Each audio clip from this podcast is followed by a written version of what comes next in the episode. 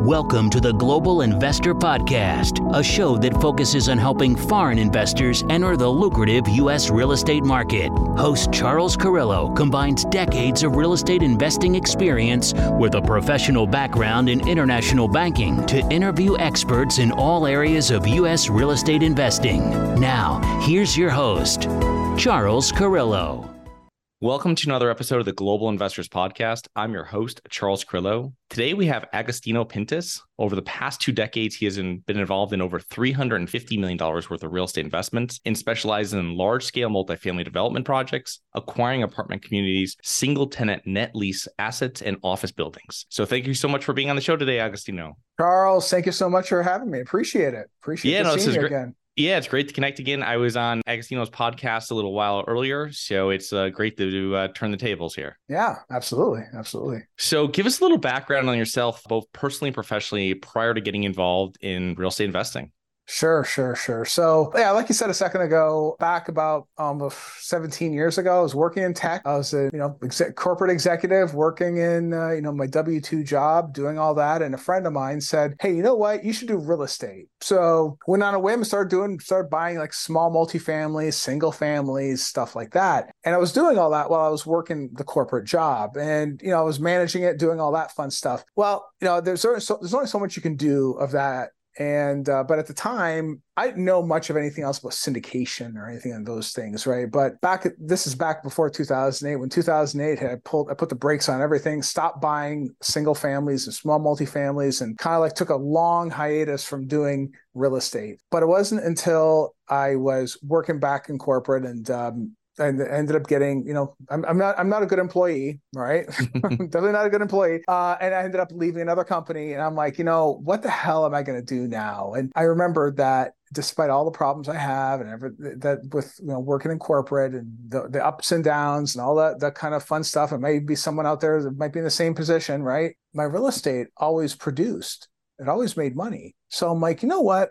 I need to figure out how to do bigger deals. And I had a, a, friend of mine who explained what syndication was. I had no idea what syndication was. And he explained it to me. I'm like, you know, it's about raising capital, register the asset with the, or register the deal with the SEC, you know, all that fun stuff. And I'm like, I could do that. So I started working on it, then partnering up with people. And next thing you know, I'd say, what really put the put the accelerator on probably about I don't know five six years ago, and partnered up with the right people and started building the mm. business up you know? So now aside from doing acquisition we also focus on development adaptive reuse ground up that kind of thing. And we also do single tenant net lease. We have a fund that acquires single tenant net lease assets like dollar general dollar tree mm. walgreens stuff like that. And the intent of that net lease fund is to give us and our investors steady streams of monthly income. That's what that does. It does it very very well. It's extremely predictable right? So yeah it's like that's what we do now And we were just focused on on those three lines of business. We also have an education business as well.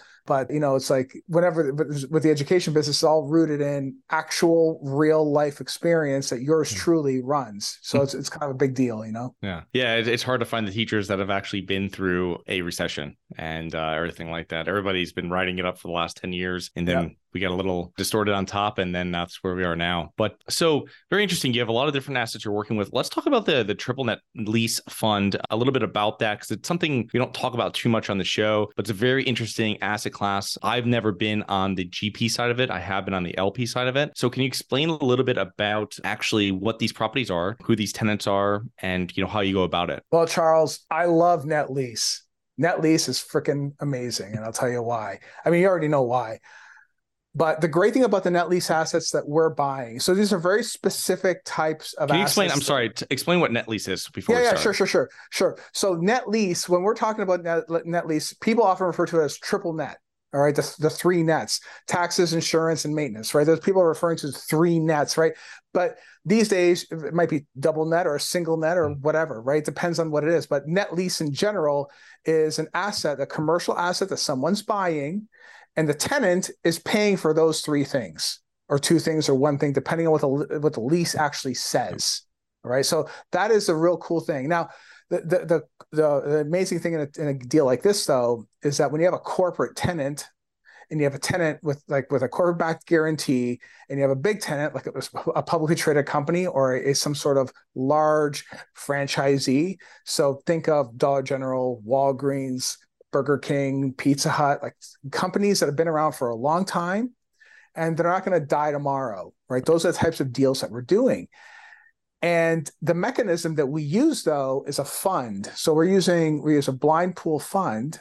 We when we get the LP investors to come in, and then we go and buy these assets. Now, why would these LPs even want to do something like this? Because you get steady cash flow backed by a corporate tenant who's been there for some length of time and will more than likely come still stick around for some period of time in the future, right? right. So when you can hang your hat on that monthly cash flow because then whenever the rent comes in we like you know we, we do distribution right so the month the monthly rent comes in we do distribution that's how basically how it works it's a phenomenal phenomenal way to have monthly steady cash flow backed by a corporate corporate guarantee and a tenant that's not going to bounce tomorrow, right? You don't have to worry about that. Like in multifamily, you have to worry about stuff like that. You have to manage the vacancies, manage the evictions, all that fun stuff is part of doing the business. not poo pooing multifamily, but when it comes to net lease, you don't have to worry about those sorts of things. At least yeah. not at the onset. If you do your underwriting properly and you you go through the lease, it becomes lesser of an issue. Right, right. So with with the with the assets you're buying, if you're getting large national tenants, I imagine these are pretty high quality assets yeah. and that you're buying. Do you deal with anything that maybe is sub premium? Maybe like, you know, that where you're getting asset or you're getting maybe regional tenants, um, smaller tenants going into them, or do you stay away uh, stay away from them? Yeah, we stay away from that stuff. We stay okay. away from it. Right now, we're staying away from the strip malls. We're staying away okay, from, yeah, we're staying away from the from the from the regionals, that kind of thing. Like we just bought, we just bought a VCA animal hospital, actually, right? Mm-hmm. So why would anybody buy a VCA animal hospital? You know, VC, you've heard of it, I'm sure, right? Yes. VCA animal hospital. Well, here's the thing: VCA Animal Hospital is uh, it's a corporate tenant. It's a national, and you know who owns it, right? Mars Company. The guys oh, who make the chocolate bar, yeah, they they own that. They, they, and Mars owns a bunch of other stuff. There's a yeah. massive, massive company. People don't know that, but there's a corporate guarantee in that store. Cor- corporate yeah. guarantee on that location. It's an animal hospital, and they were open through COVID. So many of the assets that we're looking for that we buy have survived COVID which is probably one of the worst events that could have possibly shut down the, the retail space. If, if it could stand through that type of, of scenario, then we're we're very comfortable continuing to buy those types of assets. If you're going with a regional or going with, with even an independent store, uh, like a hair salon, like JoJo's hair salon up the street or whatever, yeah. like she, unfortunately, JoJo was forced to shut down during COVID. Bovrix wasn't. Bovrix was open. Yeah. Right. So it's like, is it unfair? Yeah, it, it might be unfair, but you know what? It's like, sorry, I yeah. make the rules. You know, um, yeah. we're buying the assets that can stand through those types of those types of of, um, of events. So that way, yeah. the investors are still getting that steady stream of income. That's ultimately what our what our bar is when we're looking at stuff yeah. like this it's like buying A class multifamily versus C class or B class multifamily and there you're going to get lower returns. However, the asset's going to be as closely correlated to, I hate to say this, but like maybe a treasury where you're yeah. up in that security. Because let's be honest, if a large tenant like CVS or Walgreens or one of these other people, if they're having financial issues, there's going to be major financial issues that are happening in, in the United States. Um, so that's one thing. Because I usually I, have spoken to people. We had somebody previously on the show that was um he would deal with smaller strip malls and stuff like this. And I'd always find out how do you vet the tenants and also how are you reviewing their leases? Because I mean, it's much different. If a multifamily person, the the the key there is that you don't have to worry about the inflation escalators because it's a one year lease. You're getting into more complicated leases now we're worried about, you know, everybody's been worried about inflation. Uh, they just realized it about, you know, about the last 12, uh, 24 months, but it's something that wasn't an issue before. Now it is. And so now it's like if I have a, a lease that has eight years left on it, um, I mean, now it's something that I have to really worry about because when they signed it, they probably weren't worried about it. You know what I mean? Yeah, so, yeah, yeah. but um, interesting, very interesting. So, but, what? How are you guys picking or go on? Sorry. Yeah, no, no. I was going to say that, that that's a very good analogy. It's like a, a, a net lease is very similar to like a, uh, an A class type of asset. I think that uh, the main difference here is that cap rate when when people refer to cap rate on multifamily or even development for that matter, where there's people that live at these assets, cap rate is is used incorrectly, in my opinion. Right? Um, cap rates are generally used in commercial, but when it comes to these types, when you're trying to do a cap rate on a C class asset, cap rate implies that it's going to be a steady return no matter what. It just doesn't mm. work that way with C yeah. class because you have no. people that live there. People are not predictable, right? And to use a cap rate to define revenue is stupid, if you ask me, right? It's dumb. All it does, now cap rate will tell you the level of risk of an asset, right? If you're buying a C class asset or a D class asset in a bad neighborhood, it's a 10 cap and people get all excited about it, you probably shouldn't get excited about it. It's a 10 cap. It means it's a high risk deal. The higher the yeah. cap rate, the higher the risk. The lower the cap rate, the lower the risk. In net lease, it's different, right? The cap rate defines defines the same sort of risk level, right? But to your point, it's extremely predictable. Are you going to become a billionaire off of net lease? Probably not. But you know what? It's steady, steady return. In times like where we are right now in the economic cycle, and you don't know if you're going to have a job in, in six months from now if you're like if you're one of those people don't really know he's like do you really really know how steady your company is maybe you don't know you might get the box you know the box we talked about the box i think on our show right the gtfo box you might get the gtfo box right and if that's the case most people what they'll do is they'll invest in net lease these net lease, a net lease fund to make sure that that money keeps rolling in no matter what happens yeah. Right. So it's a great way to do that. It, and uh, I think you asked me about leases, right? Just a second ago. Yes. It, the, the leases are where everything begins and ends because it, it's funny how people refer to uh, net lease as like, oh, it's a triple net lease. It's tri- it's, it's it's it's triple net uh, Dollar General. It's like then you look at the lease. It's not actually a triple net, right? so I think it's, it's it's translated from many many many years ago when it, everything used to be triple net, right? And the triple net was, I shouldn't say everything, a lot of deals were triple net, right? Where the tenant was responsible for everything the taxes, insurance, uh, the, the maintenance, everything, right? And I think over the years, to try to offload some of the risk for the the the, the tenant living there or, or using the space, they would make it make it responsible for the landlord, us as owners. Mm.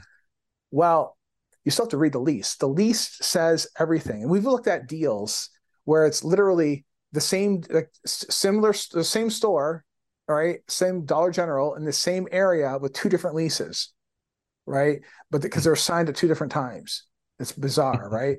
And you know one one deal was actually great. The other one was not so good right? Because of because of the nets that were in there right? Like we never want to be responsible for taxes. It's it's too unpredictable right?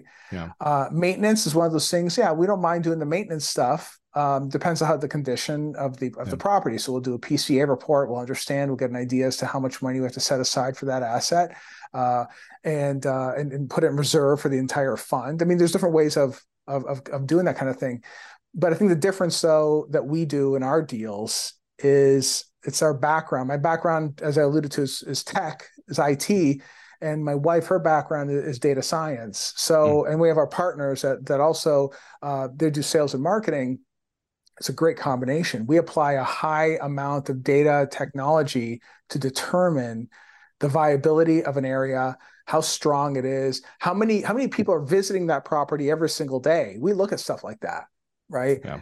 And we pull it onto a database and we visualize it and we see like what is the probability of that person of that of that tenant bouncing or sticking around for the long term right? So these are all things we look at and we do this without even asking for any type of information from from the tenant. You sometimes they give it to you sometimes they don't. Sometimes they give you their their um uh, their financials for the store. Sometimes they do most times they don't. They used to a long time ago mm-hmm. they would just hand it to you. Now they don't do that. They got to do what you got to deal with what you got right? Yeah. so the data will tell us. The data will tell us so, are most of your deals now going into a double net situation where you're offloading taxes and insurance to them and you're handling maintenance? For the most part, we get a lot of those yeah. deals. We do. Yeah. I mean, I, so it's funny. I looked at a at a, at a triple net deal. Uh, it, was, it, happened to be here in uh, outside of Cleveland, actually, uh, in, in, a nice area called Parma, and it was for a bank. And it was a triple net, and I went to go visit the property and the property was a complete disaster. you know, the asphalt hadn't been fixed. The um the building itself, like the, it was brick, right? But it yeah. hadn't been hadn't been pointed, or like you know, it needed all kinds of work. Uh, that had been taken care of. You can tell some of the wood was rotted. I mean, mm. it was it was terrible. And I think the lease is probably going to be up in like 12 months. So it's like this doesn't give me confidence that if they're responsible for the maintenance and they haven't even maintained the the the, the asphalt or the building itself, are they going to stick around? Probably hmm. not. I'm not taking that gamble. Uh, I've not visited that that property since. I should probably just go by and take a drive out there just to see if they're still there. Yeah. But it's it's too much of a risk. Like we won't do deals like that. If it's if we think it might be risky, we just won't do it. We yeah. just won't do it.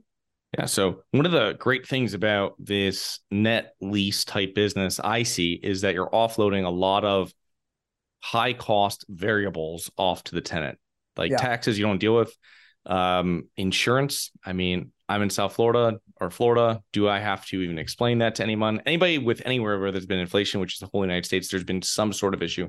Uh, before selling up uh, a portfolio I had in Connecticut uh, a couple years back, um, I mean, right when I was selling it, my insurance went up eight percent in Central Connecticut. You know what I mean? There's no there's no issues per se there. It's just inflation. Um, yep. So you're offloading those big ticket items because taxes in some places there's some sort of control on that and you know how high it might go for certain properties there's sometimes a cap on. It inflation i mean uh, interest insurance there's not. So that's one thing that um, i find very interesting too with the asset class.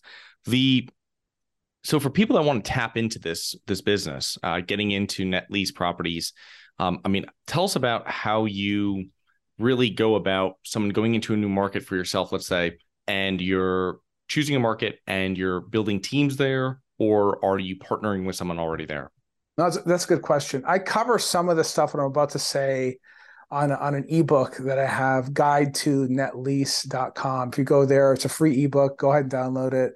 Uh, I talk a little bit about this stuff and selecting the right type of assets, but uh, we don't we don't really partner with any individuals on site. We don't we don't have to, right? That's a great thing. That's another great thing mm. about net lease, right? So generally and not to turn this into a political situation mm-hmm. here i'm not doing it but you know we buy in red areas we stay away from the blue areas right? Uh, we, we did we will from time to time maybe we'll look at a place in chicago or something like that. Depends on where it is depends on the density. There's a lot of dependencies right? Like if there's if there's a lot of traffic in that area there's people there's money uh, maybe we'll consider it you know there, mm-hmm. but it has to be an exceptional type of deal uh, we, we look at we look at at, uh, at, average income. We look at depending on the on the tenant, of course, and some of the tenants, you know, Dollar General, Dollar Tree, Animal Hospital, uh, the, the, type of type of assets. That's what we're buying these days. We're getting into the the VC, uh, the the CS the CSV, the CVS, uh, the Walgreens, the pharmacies. We're, we're getting into that too. Um, so, but we, we what we're looking at we're looking at income levels for that as well. So again, it's very similar crime stats, um, and we look at uh, how much activity is in that market too. We also look at flow of traffic, uh, vehicles per day, a uh, variety of things like that, uh, how busy that that area is. But one of the things we always think about, and this is the thing that I thought about from the very first time I did my very first deal. How fast can I unload this thing? Yeah. That's the first thing I think about. How fast can I, when I bought my first house, my very first piece of real estate as a rental, how fast can I unload this? That was a rule that I came up with. Meaning, if something happens to this property, meaning uh, this Dollar General decides to shut down, how fast can I put another tenant in here? That's what I think about, right? So if if we if so we're typically looking for uh, the, the right square footage, the right uh, the right location. Uh, if if the square footage is too small, we don't we don't we don't consider it. It falls off immediately. Uh, if the lease if the lease is short, but we're but we have reason to believe they're going to renew, we'll do that deal. Uh, usually, we go out and see the property personally, right? We'll either drive there, fly there, mm-hmm. whatever you know. Um, but uh, for the most part, I mean, due, due diligence is extremely important when you're doing these deals. Because that is the most amount of leverage you're ever going to have in any deal is due diligence. And if the if your due diligence sucks, you're going to have a lot of problems down the road because the leverage is gone. Now you have to work with what you got. you know, so you better have a lot of reserves if you're going to do it that way, right? But like I said, the, the ebook covers some of the stuff too. So yeah, j- definitely check that out too. You brought it up. How long does it take to really rent out one of these places, uh, lease out one of these places uh, when they go vacant? Yeah, that, that's a good question right there, right? Um, that's a scary. That, that's a scary thought, man. scares me right now. it's, it's, it is. It is. You know, it's funny because uh, I'll give you an example, right? So we're, we're looking for vehicles per day because if there's a lot of activity, a lot of traffic in that in that market, mm-hmm. um, hopefully it might lease up in a year, right? I, I mean, if, if you do okay, if you know they're going to be bouncing, you can start doing. You can start lining up the relationship with with a big national. Mm-hmm. that's typically who I would go with. It just depends on how big the broker is in the market. Just like in in in multifamily, there are, there's we talked about it a second ago. A, B, C, and D class assets, right? There's also A, B, C, D areas. A, B, C, D brokers. What does that mean? Well, some brokers they only like doing certain assets. Yeah. They're really good at doing certain assets. Just because Colliers is big in this market here in Cleveland, Colliers may not be big in Cincinnati, and, in right. fact, they're not. You know, out there it's CB Richard Ellis, so or CBRE. Right? So mm-hmm. it's like it, it just depends on who is the dominant player in that market, and usually they will get the right tenant for the asset if they have a big net lease practice. These are all things that you really have to understand. There's mm-hmm. um I, I spoke to a friend that he he brought he brought an investor on on a call. Uh, he was asking me questions about doing a net lease asset in one in my hometown in Windsor, Ontario, small super small town, and um, it it was it wasn't going to have a was going to have a corporate guarantee. I think it was a, like a single location. Ah, it was a Quicken Loans. That's what it was as a remote office in Canada. It'd be the first and only office that they would have outside of the United States. And I'm like, okay. And you want to you want to build it out, like you have to buy the buy the space, build it out. And how long is the lease for? Only like three years. Wow. And it's like, and I happen, I used to, I grew up in this town I knew that there's so much vacant space. I told the guys, go downtown right now and count yeah. how many vacant spaces there are. Why? What makes you think that you're? it's a good idea. Like, why would you do that? You're right there. You're right downtown. Why would you do that? So it's a high risk deal. Don't do that deal. So we look at stuff like that. You know, we look at how much other vacancy is in the market. What is the, like if we have a, an understanding is what is the cost per square foot? What is it leasing for? What is our, our subject asset leasing for too? Is it below? Okay, great. That means that uh, chances are they'll stick around. You know, if they want to stay in that market. You know, I mean, these are all things that have to you have to look at when you're putting a deal together. You know, so absolutely we look at stuff like that. You know, and because uh, there's a lot of risk in taking on an asset and you realize they're not going to renew and you're stuck with it. I mean, how many, I'm sure you've been to those towns when like half the town is, yeah. is, is empty, you know? Yeah. Retail is tough. It's a tough business. The, um, yeah, my dad had a partner years back and he, I remember him telling me when I was younger and he said, commercial real estate's great when it's occupied. It's very expensive when it's vacant. And that's like my mantra I've heard for, I've kept in my mind for every time I'm like, I've, anything like this happens with commercial and you're talking about it but um, yeah. and it's exactly true because you have these multi-million dollar properties with maybe one, two tenants, and then if it's a single, you know, what I mean? so it's just uh, it can be very expensive. And there's everybody knows those sites you've gone through with like a premium property that's been vacant for years because it's difficult to rent, or they're doing something else, or they're looking for the right tenant. Do you have money sitting in the stock market and you're worried about it? Or worse, you have money sitting at the bank, not keeping up with inflation? My name is Charles Carillo, founder and managing partner of Harborside Partners. And since 2006, I've been investing my money and my family's money into income producing properties. These are real assets, real properties with real addresses that produce real cash flow. At Harborside Partners, we provide passive investors who love real estate with a turnkey investing solution. If you want to put your money to work in real estate but can't find deals, don't have the time to get funding, and the last thing that productive people want to do is manage real estate. We find the deals, we fund the deals, and we manage the tenants, the termites, and the properties. Partner with us at investwithharborside.com. That's investwithharborside.com.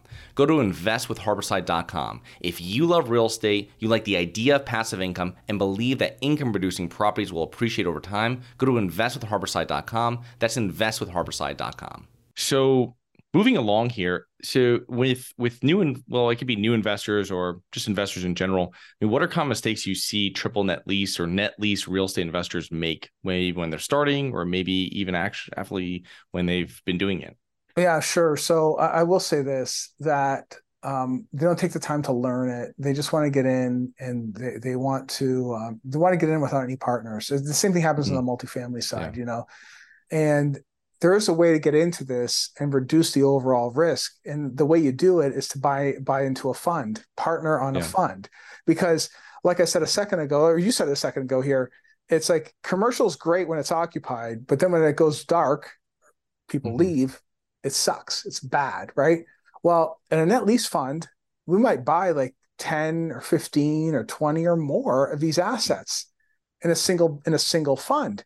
So what happens is if if there's nine or 10 of these things and then one of them say the say Dollar General decides they're going to leave leave a market, mm-hmm. well the other ones are still producing cash. Right? So this DG yeah. right here is is only a part of it. Does it suck? Of course it sucks but we as as the, partners we we get to work trying to backfill that that vacancy right that's a great way to help offset the risk mm. even a little bit by and you're by spreading your money across multiple assets that are still producing money so that you're not invested entirely in one asset and if that one asset goes dark you're screwed you know? So that's the last thing you want to do. You don't want to do that especially if it's going to be your nest egg for you and your family in times of trouble, the last thing you want to do is have great that, that the store that you bought, the DG yeah. that you bought with your own money suddenly go dark. Now what the hell are you going to do? And, and it's a big worry. It's a, it's a, it's a huge worry because rent to, to your point, we just said a second ago, leasing this stuff out is not easy. It's not. It's it's it's a thing. It's a challenge. You know, it really is. Yeah, I can imagine. So with dealing, uh, every time I know people that have clients that are large you know Fortune 500 companies and they wait months and months and months to get paid on stuff. So you imagine how long it takes them to make a decision on leasing a property or whatever they have to do with it. Um, so Agostino, you've been doing this for decades, and uh, you were in tech before. Um, so kind of over your whole, let's say, professional career to now, how has your relationship towards money changed over that time? That's that's a great question. You know, um, when I was when I was working in corporate, uh, I was living the 40 40 40 plan. I think uh, you know, and I think we talked about the 40 40 40 plan last time. We might have talked about it, right? It's when you work for 40 years, oh. 40 hours a week, and you only get 40% of your money because the government stole 60, you know. um, that is that is the most expensive way for anyone to earn a living if there's a if there's an expensive way to do it, that is it. What do what do I mean by that? Well, the W two income is the highest taxed method of making a living. Huh? Isn't that strange? So, what is what is one of the lower ones? Passive income. Passive income is taxed at a lower rate. So, what does that mean? That means there's an incentive to invest as opposed to working for a living at a W 2 job. That's what it means. But it's not presented in that way. Right. I didn't know this. Right. I thought investing was doing, you know, your your stocks and bonds and mutual funds, which was a, it's a, it's a, it's not it's not good. It's not good doing that. It's a risk, if you ask me. You know, that's why I chose real estate. Because here's the thing. Here's here's the ugly reality. Okay, Charles, you, we buy uh, you and I buy uh, twenty grand worth of Apple stock today. It's made. It's say it's made the first. What is that Apple stock going to be valued at the end of this month? Do you know what the cost? What, what the cost is? Twenty grand. What's what's what what's the total amount going to be worth at the end? Do we know? No idea. No idea.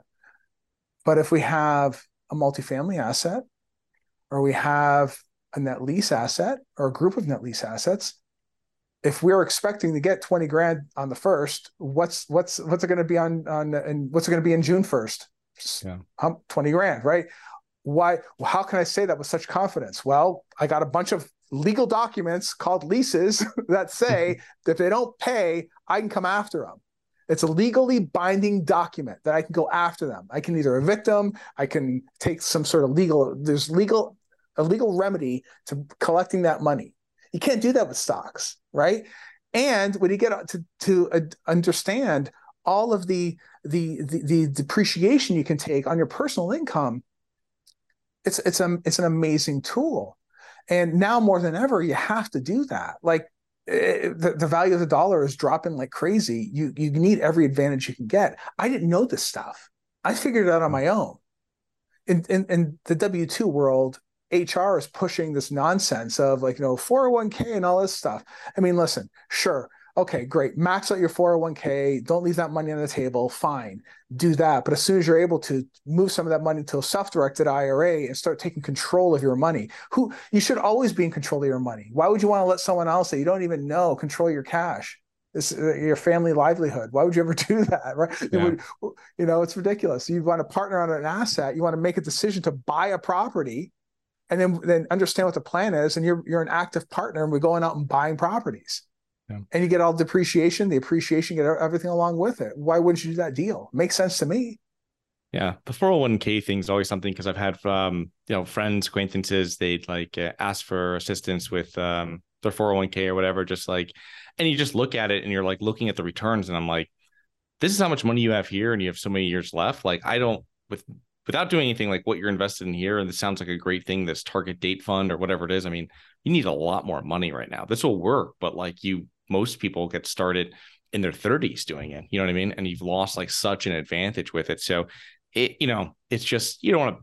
Yeah, it's it's good that people are retiring. I mean, putting money away for retirement, but I never think it's enough. So it's always something that if they move into something because it doesn't earn enough, you know what I mean? And yeah. it's it's still you know unless you start it when you were like 18 you know what i mean? It's yeah. uh you know with a roth ira or something like that and you're putting it away maybe you'll be fine but it's something that most people start and like really start padding it up when they're in their 30s and um you know that might be too late you know what i mean? Especially depending on with inflation and everything like that but um, i'll tell you i'll tell you what charles uh, i'm it's, it's rather it's rather cool to see some of the students that we, we have coming into our programs they're in their 20s some of them. I, I spoke to a guy uh, a student yesterday actually. He's going to be signing up for accelerator. He's 23 years old and he's he wants to learn how to syndicate big deals right?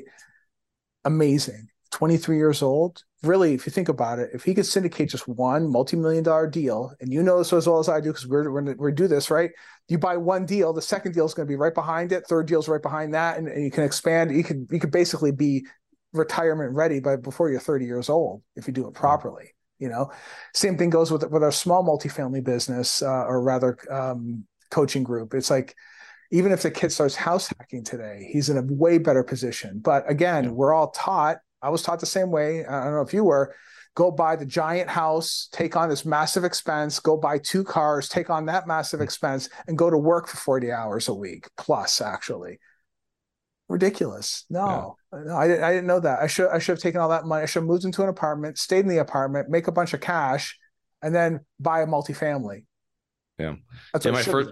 My first property was a house hack at 22, and I didn't do it as lavishly with going into syndication and everything afterwards, but it was a great starting point, uh, and it's a great way for anybody that's starting out to follow that. And it's so simple. Yeah. And how many people I told in college to do that, no one took me up on it and you know it is what it is. But no one wants to listen. They want to go right. You said they want to. People want to start at the top and work sideways. No one wants to work from the bottom up or live in an apartment with their tenants next door. So no, it's hard. Uh, that's the thing. Yeah, it's hard. It, yeah. It's hard. But you know what though? It's like that, that's that's the tough part. You know, it, it's it's difficult if you make it difficult. Like it, yeah. when you when you begin to understand how how it works how how um, apartment living is not house living absolutely it's not but you know what? If you you take a little bit of suffering air quote suffering today if you consider it suffering i don't. I even i even i live in an apartment right now. I think it's great. I don't have to worry about anything. I don't have to worry about cutting lawn or, or shoveling snow or any of this nonsense. I just live my life and, I, and someone even comes to fix my stuff. How how's that so bad right? But you know what? What i'm what i am focused on is taking all this cash and putting it to work. And then when when the assets are producing cash flow I can go and live the life the way that I want to live it, as opposed to having a bunch of dead equity sitting in a house. Ridiculous. Yeah. It's ridiculous. Why would you leave? Why would you leave half a million dollars or whatever tied up in a house that you can't do anything with it? You know, yeah. it's it's it's dumb. Doesn't make any sense. No, no, no. It's uh, it's kind of what we've been taught and what realtors have been pushing on us for decades. Yeah, but um, and the um, banks too. The banks too. Yeah. The banks, the banks are able to take that single dollar, multiply it nine times. Now they have all this inventory. What do we do? We sell the American dream and get a, and sell it to sell the same dollar nine times to everybody and get them to buy into this whole single family scenario. Yeah. It's it's a, it's it works well for the banks. They're yeah. the landlord. Agostino, how can our listeners learn more about you and your business and your coaching and your uh, triple net lease offers? Yes, absolutely. So if you go to bulletproofcashflow.com, uh, it's a portal that, that, talks a little bit of some of our coaching. It does talk about some of the you know, some of the investment opportunities as well. Uh, we only we only deal with accredited and sophisticated investors uh, right right now. Um, but you know, set a time if you want to talk about that. Absolutely. Uh, and like I said, Guide to Net Lease is a great way if you really want to understand how net leases work. It's a uh, it's a great it's a great book, and the the stuff that the content that we put out I like to think is top notch. It's a very complete book. It's not just like a pamphlet just to get your email address. It's an actual book that you can read and actually learn from. it's real. It's good stuff. It's good stuff. It will. It won't disappoint. It's always All good right. stuff. And also your podcast, Bulletproof Cashflow, uh, Bulletproof, well. Yeah, yeah. We have we uh, we're on um, on all the major channels on YouTube as well. If you want to watch the video, uh, YouTube, uh, uh, youtube.com slash bulletproof cashflow. We have uh, over 700 videos right now, various things, everything from net lease to development to multifamily. We talk about a bunch of different stuff. Mm-hmm. Um, yeah, yeah, definitely check that out. A lot, a lot of great material there too. Uh, totally free, obviously. Yeah. Well, thanks so much for coming on today, and uh, looking forward to connecting with you here sometime in the near future. You bet. You bet, man. Thanks for having me on. Hi, guys. It's Charles from the Global Investors Podcast. I hope you enjoyed the show. If you're interested in getting involved with real estate, but you don't know where to begin, set up a free 30 minute strategy call with me at schedulecharles.com. That's schedulecharles.com. Thank you. Thank you for listening to the Global Investor Podcast. If you like the show, be sure to subscribe on iTunes or Google Play to get new weekly episodes. For more resources and to receive our newsletter, please visit globalinvestorpodcast.com. And don't forget to join us next week for another episode. Nothing in this episode should be considered specific, personal, or professional advice. Any investment opportunities mentioned on this podcast are limited to accredited investors. Any investments will only be made with proper disclosure, subscription documentation, and are subject to all applicable laws. Please consult an appropriate tax, legal, real estate, financial, or business professional for individualized advice. Opinions of guests are their own. Information is not guaranteed. All investment strategies have the potential for profit or loss. The host is operating on behalf of Syndication Superstars LLC exclusively.